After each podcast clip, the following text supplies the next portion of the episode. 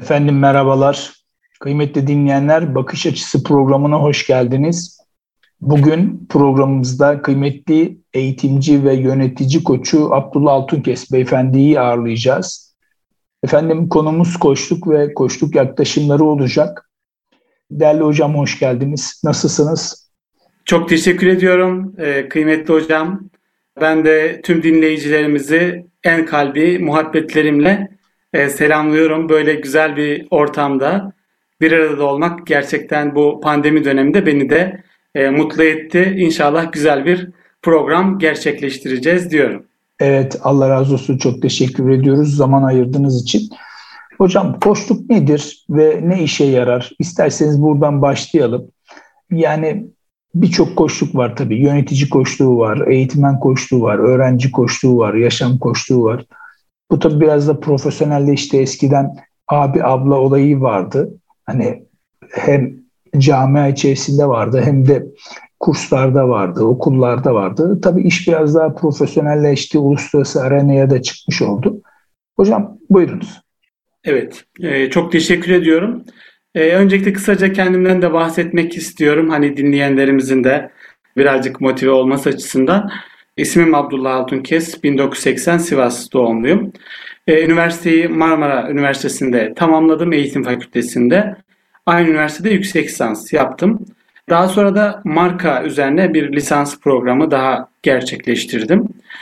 12 yıl öğretmenlik ve ağırlık olarak yöneticilik yaptım. Kolej ve dershane müdürlükleri. E, ve sonrasında da şu anda bir akademide öğretim görevlisi olarak görev yapıyorum.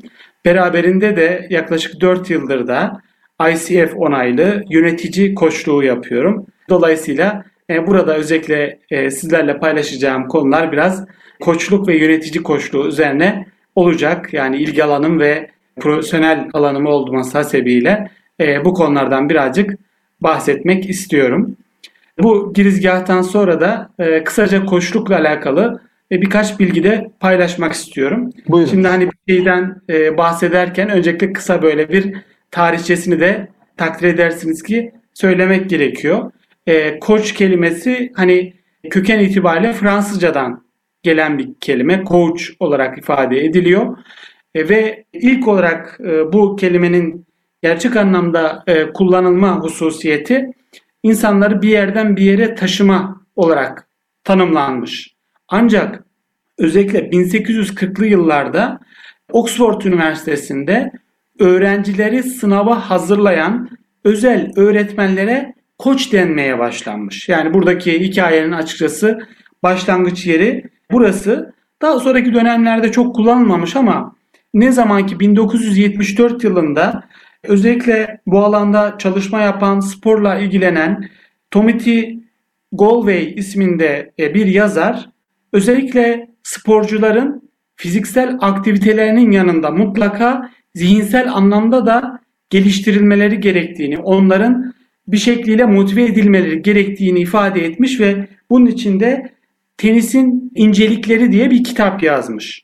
Ve burada özellikle o dönemde e, sporda koçluk anlayışı biraz daha gelişmiş ki hani eski Hollywood filmlerine dikkat ederseniz genellikle böyle işte basket koçları olur, tenis koçları olur, diğer branşlarda böyle sporcuyu motive eden e, birçok kişiyle karşılaşırız özellikle eski filmlerde. İşte oradan gelen bir hususiyet ki ne zaman özellikle 1985'li yıllardan sonra Doktor Dick e, Broad kendisi özellikle lider koçluğu üzerine çalışmalar yapmış ve liderlerin özellikle bu kabiliyetlerini geliştirmek gerektiğine dair çeşitli araştırmalar ve makaleler ortaya koymuş ve sonrasında bu olay e, tamamen iş dünyasına ne yapmış? Yansımış. Daha önce hani sporla yoğunlaşılan bir alanken tüm iş dünyasında kabul gören bir sistematiğe dönüşmüş diyebiliriz. Ana hatlarıyla tarihi geçmişinden bahsedebiliriz.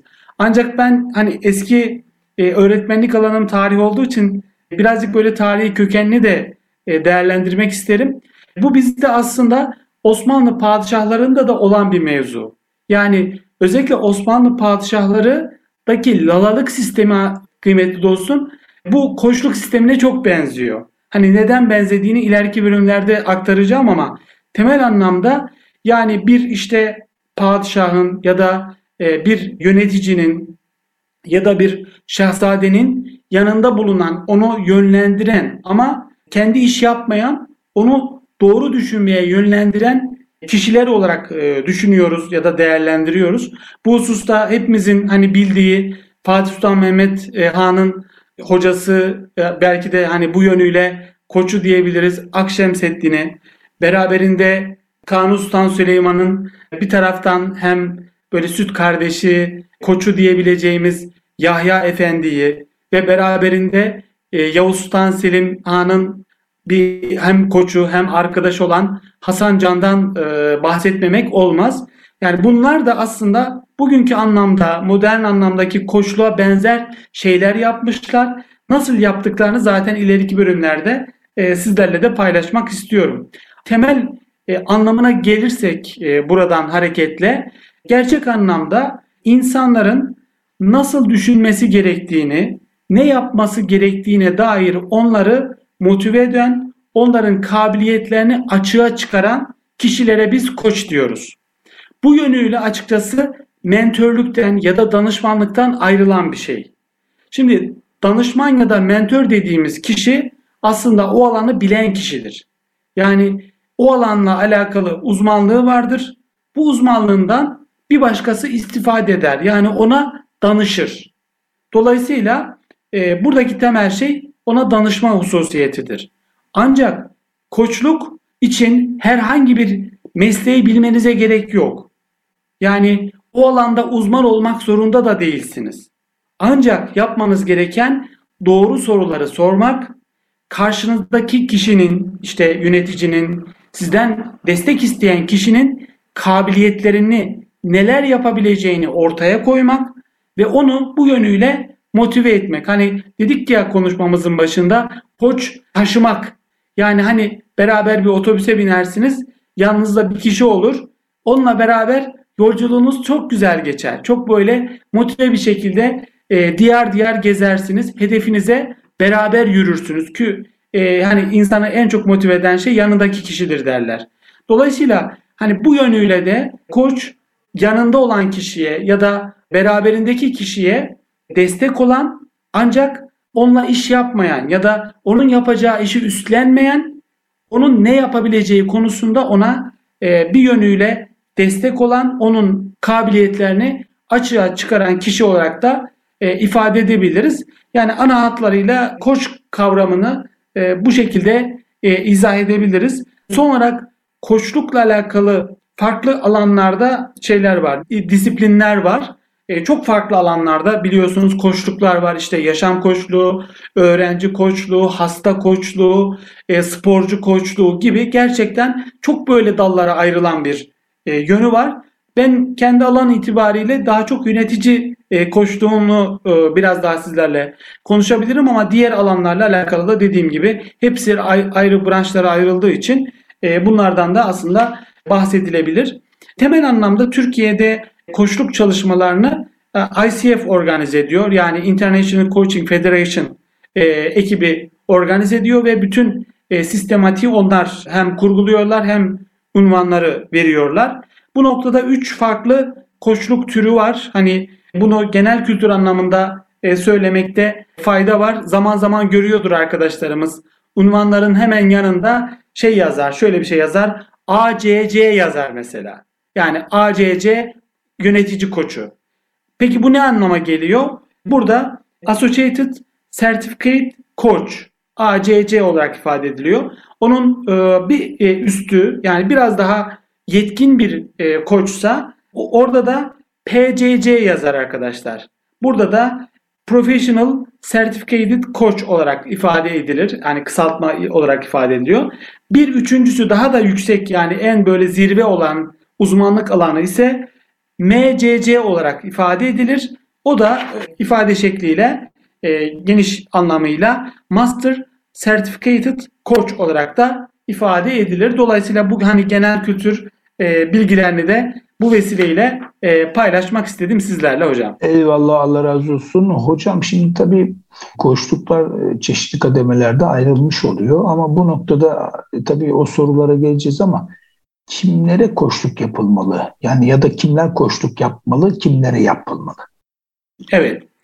Ee, şimdi özellikle bu hususta bu alanın açık olduğunu sizler de biliyorsunuz. Sizlerin de özellikle öğrenciler üzerinden koçluk çalışmaları yaptığınızdan haberdarım. Ee, dolayısıyla yani isteyen herkes gerçekten bu hizmetten faydalanabilir. İsteyen herkes bu hizmetten faydalanabilir. Temel şey kendini geliştirmek isteyen, yaptığı işin niteliğini ve kabiliyetini artırmak isteyen, kalitesini artırmak isteyen herkes bu hizmetten faydalanabilir. Bu konuda ya sen koçluk hizmeti alamazsın diye hani insanları e, gönderme gibi bir şey yok. Herkes bu hizmetten istifade edebilir. Temel anlamda ne olması lazım? Gelişime açık olması lazım. Yani buradaki temel şey şu. Fayda olabilmesi için koçluk desteği almak isteyen kişinin mutlaka gelişime açık yönünün olması lazım. Çünkü belirtilen şeyleri uygulamadığı takdirde yani bu hani siz hastaya ilaç veriyorsunuz. ilacı eve evde götürüp bir kutunun içine atıyor ve sonra tekrar gelip size ya ben iyileşmedim deyip hani e, dert yakınan insana benziyor. Dolayısıyla bu noktada uygulama yapabilecek kabiliyette de birisinin olması lazım ki bu koçluk bahsettiğimiz şekilde faydalı olsun diyorum. Diğer yönüyle hani kimler koçluk yapar sorusunu e, birazcık duraksamak istiyorum. Bu yönüyle şunu üzülerek ifade etmek istiyorum ki hani e, Türkiye'de bazen neler oluyor biliyorsunuz furyalar oluyor değil mi? Yani işte bir dönem ne, nedir? Lokmacılar açılmıştır. Herkes lokmada çok para var. E, Osmanlı lokmacısı deyip e, ne yapıyor? İşte o tarafa eğilim gösteriyorlar. Ne bileyim bir dönem pizza çok daha meşhurdu. Bu ninja kaplumbağalar pizza yediği için. E, pizzacılık çok böyle hani şey yaptı. Hani şimdi bu tür furyalar içerisinde de o furyalardan bir tanesi de şu anda ne yazık ki koçluk furyası. Yani bu konuda yetkinlik yani altyapısı olan insanlar da alıyor, olmayan insanlar da alıyor. Dolayısıyla birçoğu bunu yapamıyor zaten. Çünkü bu gerçekten kabiliyet gerektiren bir hususiyet. Dolayısıyla hani kimler koçluk yapabilir dediğiniz zaman orada bir durmamız gerekiyor. Buna yatkınlık çok önemli. Altyapı bilgisi çok önemli. Bir de tecrübe çok önemli. Yani şöyle düşünelim. Yani üniversiteyi yeni bitirmiş bir insan yönetici koçu olabilir mi? Evet yani sertifikasını alabilir. Ama eğer o hayatla alakalı birazcık böyle bir tecrübe kazanmadıysa iş dünyasında çok bir karşılığı olmaz. O yüzden aynı zamanda bir tecrübenin karşılığıdır. Yani koçluk biraz yaşanmışlık gerektirir ki farklı bakış açılarıyla insanları değerlendirin ve ona dair çözümler üretin istenir. Dolayısıyla bu noktada bir temel düzey bilgisine ihtiyaç var. Bir de insan davranışları üzerine de bir altyapısının mutlaka olması gerekir. Çünkü buradaki temel kavramımız insan ve insanla alakalı olduğu için insan ve insan ilişkileri konusunda da e, bir altyapısının olması biraz da dediğimiz gibi iş dünyasında pişmesi yani biraz tecrübe kazanması bu yönüyle koçluk yapan kişilerde olmasını istediğimiz temel meziyetler içerisindedir diyebilirim hocam. Evet hocam. E peki hala koçluk yaparken nelere dikkat edilmeli? E, şimdi burada özellikle koçluk yapmak gerçekten kolay görünen ama zor bir şey. Bu hususta birinci düzeyde koçluk yapabilmek için iyi bir eğitim almak çok kıymetli. Yani çünkü işin temeli biraz eğitime dayanıyor. Birçok insan aslında koçluk yapıyorum derken ne yapıyor? Danışmanlık yapıyor. Yani hani halk arasında bilinen bir şey var ya, yani biz insanlara balık tutmuyoruz. Balık tutup balık vermiyoruz. Balık tutmayı öğretiyoruz. Hani sözü vardır ya. Burada yani bir koçun en başta yapması gereken e, husus şudur. Karşınızdaki kişinin kabiliyetlerini açığa çıkaracaksınız. Sizden başka bir şey kimse istemiyor. Yani onun yaptığı işler hakkında yorum yapmanız, ya şöyle yapsan çok daha iyi olurdu, böyle yapsan çok daha iyi olurdu. Yani şirketi büyütmek çok daha faydalıdır. Ya da yaptığın işte e, şu kararı alman lazım şekliyle herhangi bir bilgi paylaşmaması gerekiyor. Yani onu manipüle etmemesi gerekiyor. Onun haricinde onun aslında kabiliyetlerini açığa çıkararak onun doğru karar alabilmesini sağlaması gerekiyor. Bunu yapabilmek için de mutlaka ne yapması lazım? Doğru sorular sorabilmesi lazım. İşte temel anlamda e, koçta bulunması gereken hani hasletler ya da özelliklerden en başında bu alanın temel düzeyde bilgisine sahip olması gerekiyor. Koçluk süreçlerine vakıf olması gerekiyor ve belli bir süre bu işi tecrübe etmesi gerekiyor. Yani farklı farklı kişilere, farklı farklı sektörlerde bunu deneyimlemesi gerekiyor. Çünkü e, özellikle başta da bahsettiğim gibi e, ICF bunu önemsiyor. Diyor ki sen 120 saat deneyim yaptıktan sonra diyor gel ben seni akredite edeyim diyor. Ve bu yaptığın deneyimleri de supervisor vesilesiyle bana anlatmanı istiyorum diyor. Bunu yaptıktan sonra diyor ki sen evet bu konuda yetkinliğe ulaşmışsın. Ben seni bir üst e, seviyeye yönlendiriyorum diyor.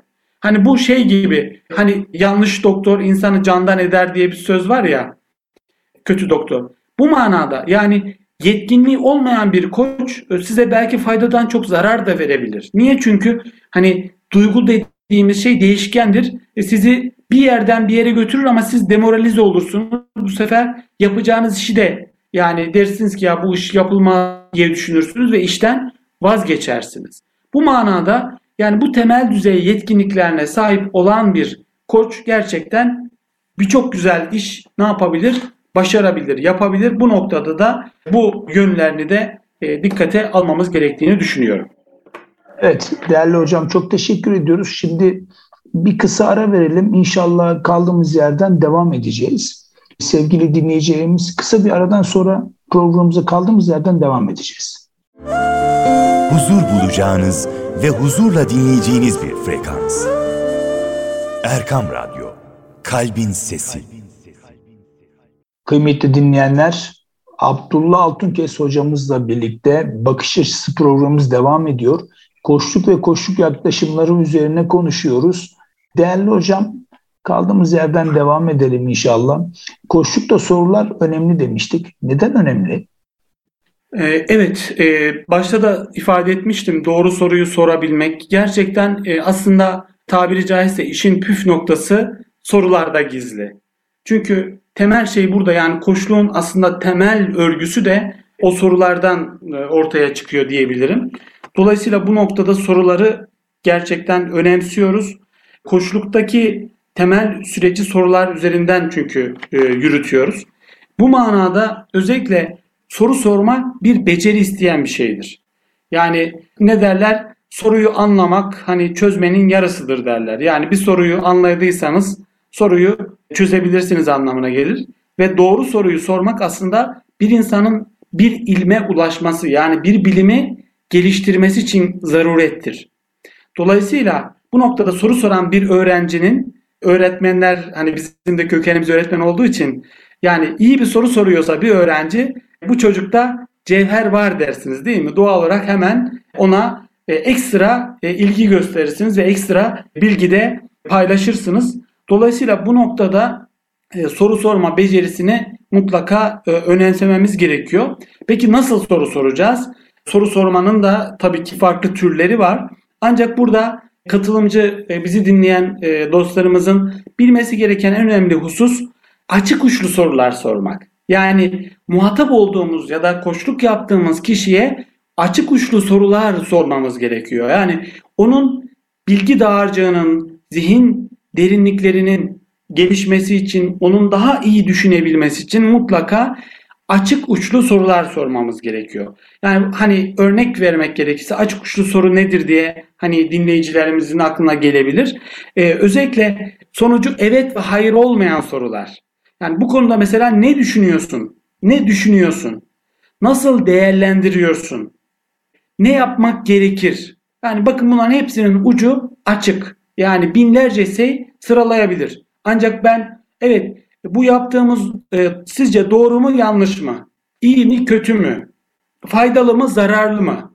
Şeklinde sorduğum zaman iki şık olduğu için o iki şıkkın bir tanesini katılımcı kabul etmek zorunda. Dolayısıyla onu kapatmış oluyoruz.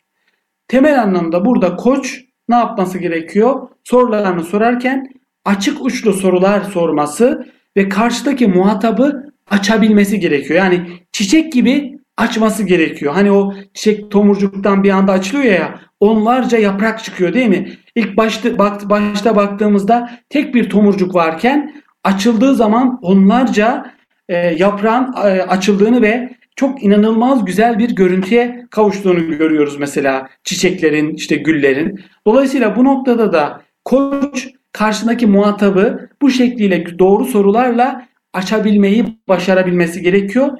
Çünkü o açıldıkça inanın etrafa verdiği o güzel raiha, o güzel görüntü bütün insanları mest edebiliyor. Dolayısıyla bu noktada soru gerçekten önemli. Hani soru ilmin yarısıdır derler. Bu noktada bir gelişime ulaşabilmek için mutlaka soruyu doğru e, sorabilmesi gerektiğini düşünüyorum. Evet, eyvallah değerli hocam. Pekala şimdi piyasada bu konuyla ilgili de çok fazla kitap da var. Hem Türkiye'de hem yurt dışında. Koşuk üzerine kitapların okunması önemli. Amenna o konuda sıkıntı yok. Ancak eğitim öncesi mi okumalı yoksa eğitimi aldıktan sonra sindirmeli mi? Siz nasıl Evet güzel bir soru. Yani bu hususta dediğiniz gibi yani koçluk aslında şunu söyleyebilirim. Koçluk yaparak öğrenilen bir şey. Gerçekten yani hani biz e, bir doktor temel düzeyde teorik bilgileri alıyor değil mi? Ama biz bir doktorun kabiliyetini nasıl değerlendiriyoruz ya da uluslararası anlamda nasıl değerlendiriliyor? Karşılaştığı hasta sayısına göre değerlendiriliyor. Yani yani çok böyle büyük bir hastanede çalışan bir doktor, sürekli günde 3 ya da 4 ameliyat yapan bir doktorun kabiliyetini çok daha geliştiğinden hepimiz haberdarız ve daha çok ameliyat yapan doktorlar tercih ediliyor. Burada da özellikle yani bu yapılarak gelişen bir alan olduğu için yani teoriden daha çok hayata dokunan bir alan olduğu için benim tavsiyem temel düzey e, bilgileri almaları mutlaka hani bu hususta bunun mutlaka eğitimini almaları. Çünkü kitaptan okunarak öğrenecek bir sistematik olmadığını düşünüyorum. O yüzden hani temel düzeyde eğitim almalarını ve sonra bu eğitimi geliştirmek için de bahsettiğiniz gibi yerli ve ki e, kaynakların çoğu yabancı onu söyleyebilirim. O kaynaklardan istifade ederek sindire sindire gitmeleri. Yani diyelim ki 30 tane e, kaynak belirledi ve koçlukla alakalı aldı bunu. E, sonra bunu uygulayacak yani bir muhatap bulamazsa o bilgilerin hepsi heba oluyor inanın. Yani onun gelişebilmesi için mutlaka bir muhatap bulması ve bunu üzerinde uygulayabilmesi gerekiyor. Bu hususta yani kanaatlerim bu yönde hocam. Evet gerçekten çok önemli. E, çünkü mezun olduktan sonra genç kardeşlerimiz bu işe gönül verebilir veyahut da belli bir yaşa gelmiş deneyim tecrübesi artan kişiler de bu işte daha da iyi olabilir. Az önce söylediğiniz gibi soru çok önemli, kendini geliştirmesi, vaka çok önemli. E, pekala tabii sizin uzmanlık alanınız e, yöneticilik. E, yönetici koçluğu nedir? E, nasıl hareket edilmeli? Neden yönetici koçu olmalı bir insan? Ee, evet yani benim dediğim gibi daha çok ilgi alanımı bu yönde geliştirdiğim için bunu söyleyebilirim. Farklı farklı alanlarda koçluklar var ama ben bu tarafa biraz ilgi e, duyduğumu ifade edebilirim. Buradaki temel şey yönetici bir yönüyle de lider koçluğu da deniyor buna. E, bunu ifade edebilirim. Yani bugün gerek Türkiye'de gerekse dünyada e, insanlara öncü olmak, lider olmak, yönetici olmak çok kıymetli arz eden bir şey. Çünkü bir ülkenin gelişmesi yönetici kabiliyetleriyle de doğru orantılı. Biz yöneticilerimizi ne kadar geliştirirsek onların aldığı kararlar, yaptığı işlerin niteliği o kadar gelişiyor. Bunu öncelikle bilmemiz gerekiyor. Dolayısıyla biz hani tarihten de örnek verdim ya yani Fatih Sultan Mehmet'i e, o hale getiren Akşemseddin. Ona nasıl bir eğitim vermiş, onu nasıl yönlendirdiyse o gidiyor İstanbul'u fethedebiliyor. Ya da Yavuz Sultan Selim gidip Mekke Medine'de kutsal emanetleri getirebiliyor. Ya da Sultan Süleyman bütün e, Avrupa'da kanunlarıyla muhteşem Süleyman olarak anılabiliyor. İşte o kabiliyete ulaştırabilmek için mutlaka arkada bir sistemin çalışması gerekiyor. İşte dediğimiz koçluk sistemi de biraz bununla alakalı. E, ben yapmış olduğum araştırmalarda, incelemelerde üst düzey CEO'ların hepsinin koçunun olduğunu fark ettim. Özellikle yurt dışında yani böyle büyük e, firmaların mutlaka koçlarının olduğunu e, fark ettim. Patronların koçlarının olduğunu fark ettim. Ve dolayısıyla buna inanılmaz derecede hem maddi hem de zaman anlamında bir yatırım yaptıklarını, e, bir bütçe ayırdıklarını, bir zaman ayırdıklarını fark ettim. Bunu fark ettikten sonra benim aslında yönelimim böyle oldu. Neden ülkemizdeki yöneticiler, patronlar kendilerini daha çok geliştirmiyorlar? Neden yapabileceklerinin farkında değiller? Neden kabiliyetlerinin belki %10'unu, kapasitelerinin %10'unu kullanıyorlar diye bu hususta e, biraz böyle kafa yordum ve kendimi bu alanda e, özellikle e, geliştirmek istedim. Bunun için de etkin bir işte koçluk alan bir lider özellikle takım çalışmasında çok ciddi anlamda farklı olabileceğini ve bu noktada etkin bir lider rolüne bürüneceğini düşünüyorum. Yeni liderlik stilleri geliştirmek ve insanların kişisel performansını geliştirmek için bunu kullanabilir. Ekibin potansiyelini ortaya çıkarabilmek için bunu kullanır. İş anlamında da yeniliklere işi açmak, değişikliklere uygun hale getirmek, iş ve çalışma ilişkisini de geliştirmek için bunu çok rahatlıkla kullanabileceğini e, fark ettim. Ve özellikle kişisel başarı ile liderlik arasındaki farkı fark ettirebilmek için, duygusal açıdan zeki bir lider ortaya koyabilmek için, güven ve etkiyi yayabilmek için, ortaklıklar ve etkin ekipler inşa edebilmek için, kültürel değişimi yaratmak ve sürdürebilmek için, organizasyonlar içinde e, karşılıklı olarak etkileşimi geliştirebilmek için bunun çok faydalı olduğunu hem e, yaparak hem de e, okuyarak e, öğrendiğimi ifade edebilirim sizlere. Çok güzel. Değerli hocam tabii şimdi yeni nesil kardeşlerimize teknolojiyle de bağlantısı çok yüksek. Bu noktada e, hep araştırma içerisindeler. Teknolojinin de birebir içindeler. Hani piyasada uluslararası arenada ne çıkarsa bizlerden daha iyi kendileri. E, genç kardeşlerimize gelsin bu soru. Mesela diyelim ki bu sadece yönetici anlamında sormayalım da bir koçluk ile duygusal zeka arasında bağ var mıdır? Ee, evet çok yani güzel bir soru hocam. Çok önemli bir soru olduğunu düşünüyorum. Şimdi bunu söylerken zeka kavramını birazcık belki üzerinde azıcık böyle konuşabiliriz. Daha önce biliyorsunuz IQ ve EQ olarak e, ikiye ayrılan bir zeka türünden bahsediyorduk. İşte matematiksel e, zeka, e, biraz daha böyle duyguları önceleyen bir zeka, EQ, Emotional Intelligence diye ifade ettiğimiz e, bir kavram vardı. Ancak e, özellikle e, Howard Gardner'ın 1983 yılında ortaya koymuş olduğu bir makale ile biz zeka türlerini farklılaştırdık. Çoklu zeka kuramı diye bir kuramla tanıştık 1983 yılında. Ve bu zeka türlerinin artık ikiden daha fazla olduğunu öğrenmiş olduk. İşte kinestetik zeka, e, işitsel zeka, görsel zeka, e, uzamsal zeka diye farklı farklı alanlarda zeka kavramlarından bahsetmiş olduk. Ve işte o zekalardan bir tanesini de e, Gardner sosyal zeka olarak ifade ediyor. Sosyal zeka. Hani nedir diye böyle azıcık düşündüğümüzde ilişki kurabilen zekaya biz sosyal zeka diyoruz. Yani insanlarla rahat ilişki ve iletişim kurabilmek herkesin harcı değil. Yani insanlar çok üst düzey işler yapabilir ama ilişki kurmak inanın çok zordur. Yani çoğu insan bunu yapmaya çekinir. Yani tabiri caizse atomu parçalar ama insanlarla iletişim kurmakta çok zorlanır. Bu kabiliyeti olan kişileri biz daha çok sosyal zekası yüksek kişiler olarak ifade ediyoruz. Burası çok önemli. Peki duygusal zeka bunun neresinde? Gardner diyor ki duygusal zeka sosyal zekanın altında bir alandır. Yani sosyal zekayla bağlantılıdır. Ancak e, bunun altını özellikle çiziyorum sosyal zekası yüksek olan herkes duygusal zekası da yüksek değildir. Bu yönüyle diğerinden farklı olan yönü işte duygusal zeka aslında daha farklı bir meziyet içeriyor. Bunu da örneklendirmek gerekirse sosyal zeka ilişki başlatıcı bir zekadır. Ancak duygusal zeka ilişkiyi sağlıklı bir zeminde yürütebilme becerisini içerir. Tekrar ediyorum. Sosyal zeka ilişki başlatıcı bir zekadır. Ancak duygusal zeka ilişkiyi sağlıklı bir zeminde uzun soluklu bir şekilde yürütebilme becerisidir. Birçok insan ilişki başlatır. Sorarsın ya herkesle ben tanışırım. Ama kaç kişiyle iletişimin devam ediyor diye sorarsak çoğunu unuttum ya da çoğu beni unuttu der. Dolayısıyla demek ki duygusal zeka o duygudaşlığı e, yürütebilme becerisi anlamına gelir. Bu beceriyi de herkes herkes gösteremez.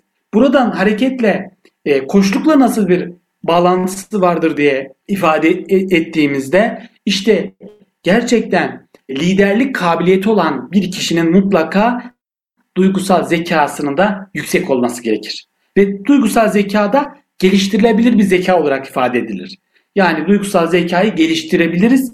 İşte lider olan kişinin mutlaka bu yönünü e, geliştirmesi ve beraberinde bu duygusal zeka kabiliyetlerinden e, istifade edebilmesi gerekir. Buradan hareketle yönetici koç olan kişinin ya da bu alana e, yatkın bir insanın ilişkilerini sağlıklı zeminde yürütebiliyor olması. Yani bu kabiliyete sahip olması gerekir ki karşıdaki muhatabıyla uzun bir yol yürüsün. Çünkü e, bu sunumumuzun başında da bahsettiğimiz gibi e, koç aslında kelime anlamı itibariyle beraber yol yürümek, beraber seyahat etmek demek. Eğer siz duygusal zekanız azsa e, onunla e, o yolu ne yapamazsınız? Yürüyemezsiniz. O yüzden e, duygusal zekanın da ayrı bir yeri vardır ki bu alanda da biliyorsunuz eğitimler var. E, duygusal zekayı geliştirmek için yapılacak çok önemli çalışmalar var. Bu çalışmalardan da mutlaka istifade etmek gerekir diye düşünüyorum. Evet hocam çok teşekkür ediyoruz. Gerçekten çok değerli, önemli bilgiler veriyorsunuz. Süremiz de azalıyor ama koşuk sürecine başlamak isteyen biri nasıl ve nereden başlamalı? Yani direkt mi eğitim alsın veyahut da kitapları mı alıp okusun veyahut da bir koçun yanında bir asistanlık mı yapsın? E, nasıl hareket etsin değerli hocam? Evet, e, bunun için özellikle bahsettiğimiz gibi e, birincisi kendinde bu kabiliyeti görebiliyor mu? Yani ya ben insanlara faydalı olmak istiyorum. İnsanların kabiliyetlerini geliştirmek istiyorum. Onların hayatlarına güzel katkılar sağlamak istiyorum diye böyle içinden geçirmesi lazım. Yani bu gerçekten sevilmeden ya da çok önem verilmeden yapılacak bir şey değil. Yani ezbere yapılacak bir iş değil. Onun özellikle altını çizeyim. Çünkü muhatabımız insanın performansı ve bunu direkt görebiliyorsunuz. Yani muhatap olduğunuz kişinin performansını artırabiliyor musunuz? Artıramıyor musunuz? Bunu direkt müşahede edebiliyorsunuz. Dolayısıyla öncelikle içinizde bu isteğin oluşması gerekiyor. Ve yaptığınız işi e, iyi yapabilmeniz gerekiyor. Buradan hareketle e, bir şeye aklıma geldi. E, onu e, paylaşmak istiyorum. Bu Aristo'nun Retorik adlı eserinde şöyle der. Der ki bir insanda üç tane meziyet olursa karşıyı ikna eder der. Üç tane temel meziyet olması gerekir der. Bunun bir tanesi der patostur der. Patos. Patos nedir? Patos heyecan demektir. Yani bir kişinin içinde bir konuyu anlatmaya, bir insanı değiştirmeye ve dönüştürmeye olan inancın seviyesidir. Yani enerji seviyesidir. Yani heyecan ve enerji yoksa karşıya bu sirayet etmezler. Birincisi patos dedik. İkincisi nedir? İkincisi ise etostur der. Etos yani etikten gelir. İşini iyi yapabilmektir der. Yani bir kişinin işini iyi yapabilmesi gerekir ki karşıya etkide bulunsun der.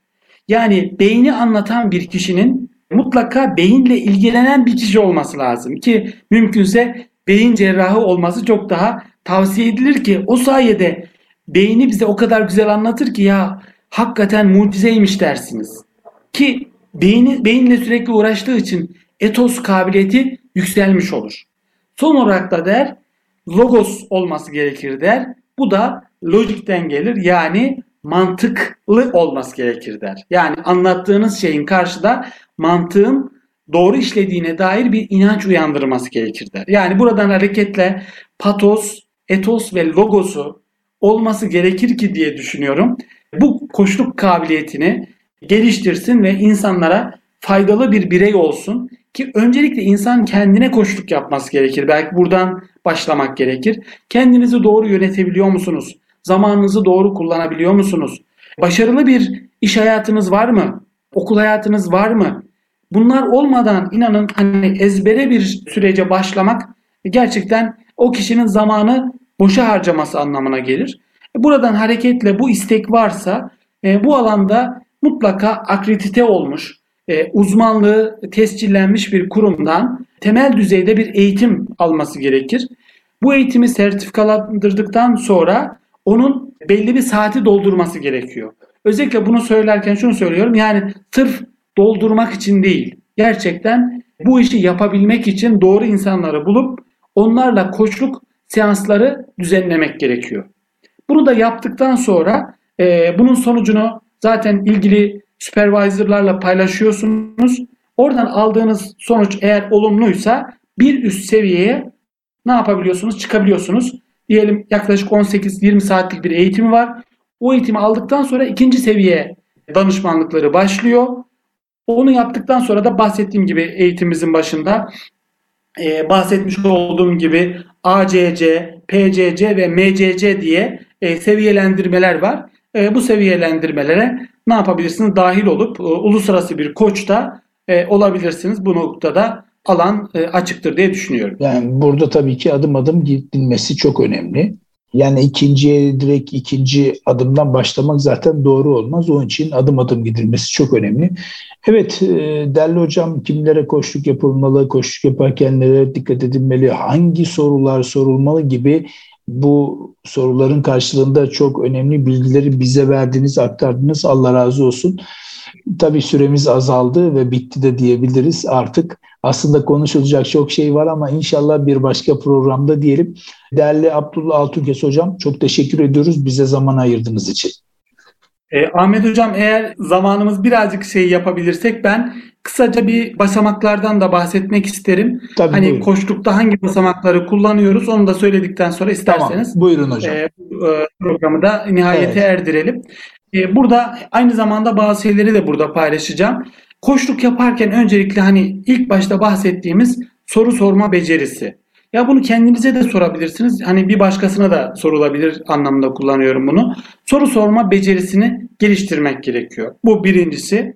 İkincisi etkin bir koçta olması gereken hasletlerden bir tanesi ki normal etkili iletişim yapan insanların da olması gereken bir süreçtir. Dinleme becerisi. Bakın çok önemli. Etkin bir koç gerçekten etkin bir dinleme yapabilme, tarafsız olma, manipüle etmeme kabiliyetlerine sahip bireylerdir. Yani eğer bu kabiliyetiniz, dinleme kabiliyetiniz yoksa kesinlikle etkin, başarılı bir koç olamazsınız zaten. Önce bu kabiliyetinizi mutlaka geliştirmeniz gerekir. İkinci e, seviye olarak. Bir diğer seviye ise yansıtma becerisidir. Yani bir, koçun özellikle aldığı bilgiyi ne yapması gerekir? Yansıtması gerekir. Yani bu konuda ne gördün? Ne duydun? Neyi fark ettin? Yani yani beyni açabilmesi için mutlaka karşıdakine soruyu yansıtabilmesi gerekir. Yani gördüğü şeyi aynalama yapabilmesi gerekir. Yani muhatabınızın yüzü ekşimiş ama bunu ancak ayna ile görebilir. Dolayısıyla siz eğer ayna olursanız o kendi yanlışını ya da kendi eksiğini görüp düzeltebilme yoluna gidebilir. O yüzden siz ayna olabiliyor musunuz? Bunu çok e, önemsiyoruz koşulukta. Dolayısıyla yansıtma beceriniz ne düzeydedir? Bunu da e, özellikle ortaya koymak gerekiyor. E, son olarak da destekleme becerisi. Yani onu nasıl destekliyorsunuz? Kısa ve öz cümleler kurarak, e, güvenli hissettirerek, azı karar çoğu zarar deyip azar azar onları küçük adımlar prensibiyle geliştirerek e, bu destekleme sistematiğini uygulayabilmek gerçekten bir koçta e, olması gereken dört tane temel meziyettir. Tekrar edersek soru sorma becerisi, dinleme becerisi, yansıtma becerisi ve destekleme becerisi. Yani onu doğru bir şekilde yönlendirip destekleyebiliyor musunuz? Ki en sonunda da söyleyeceğim şey şu. Eğer başarılı bir koç, etkin bir koç olmak istiyorsanız muhatabınıza kendinizi güvendirmeniz lazım. Burada mahremiyet çok önemlidir. Konuşulan her şeyin mutlaka o masada kalması, o koltukta kalması gerekir ki e, karşıdaki insan size güvenerek kendini açabilsin. Çünkü koçluk temel anlamda içini dökmek, kendini açmak ve kendini aşmanın yoludur. Bakın kendini açmak, kendini aşmanın yoludur. Kendini aşırabiliyorsanız bir insana hani Yunus Emre'miz diyor ya bir ben var o da benden içeri. O içerideki beni yakalatabiliyorsanız gerçekten siz başarılı bir koçsunuz demektir. İçindeki beni bulan gerçekten kendini aşabilir ve dünyaya çok büyük eserler ne yapabilir, katabilir diye düşünüyorum. Çok teşekkür ediyoruz değerli hocam. Verdiğiniz bilgiler çok kıymetli, çok önemli. Allah razı olsun. Zaman ayırdınız. İnşallah bir başka programda daha farklı sorularla karşınızda e, olursunuz. Biz de istifade ederiz inşallah. Bize vakit ayırdığı için kıymetli hocamız Abdullah Altunkes'e huzurlarınıza teşekkür ediyoruz. E, ben de çok teşekkür ederim kıymetli e, dinleyicilerimizi tekrar saygı ve hürmetle e, selamlıyorum. Umarım böyle hayatlarında bir pencere açmışızdır ve hayatlarına bir güzellik katmışızdır diye düşünüyorum. Hep hepsine saygı ve hürmetle selamlıyorum, saygılar sunuyorum. Allah razı olsun. Çok teşekkür ediyoruz. Aziz dinleyenler bugün koşluk ve koşluk yaklaşımları konulu programımızın sonuna gelmiş bulunmaktayız. Efendim kaçıran veya tekrar dinlemek isteyen dinleyicilerimiz için erkamradyo.com internet sitemizden hem bu programımızı hem de geçmiş programlarımıza ulaşabilirler. Haftaya aynı gün ve saatte yeni bir konu ile huzurlarınızda olabilmek duasıyla. Efendim kulağınız bizde olsun. Allah'a emanet olun.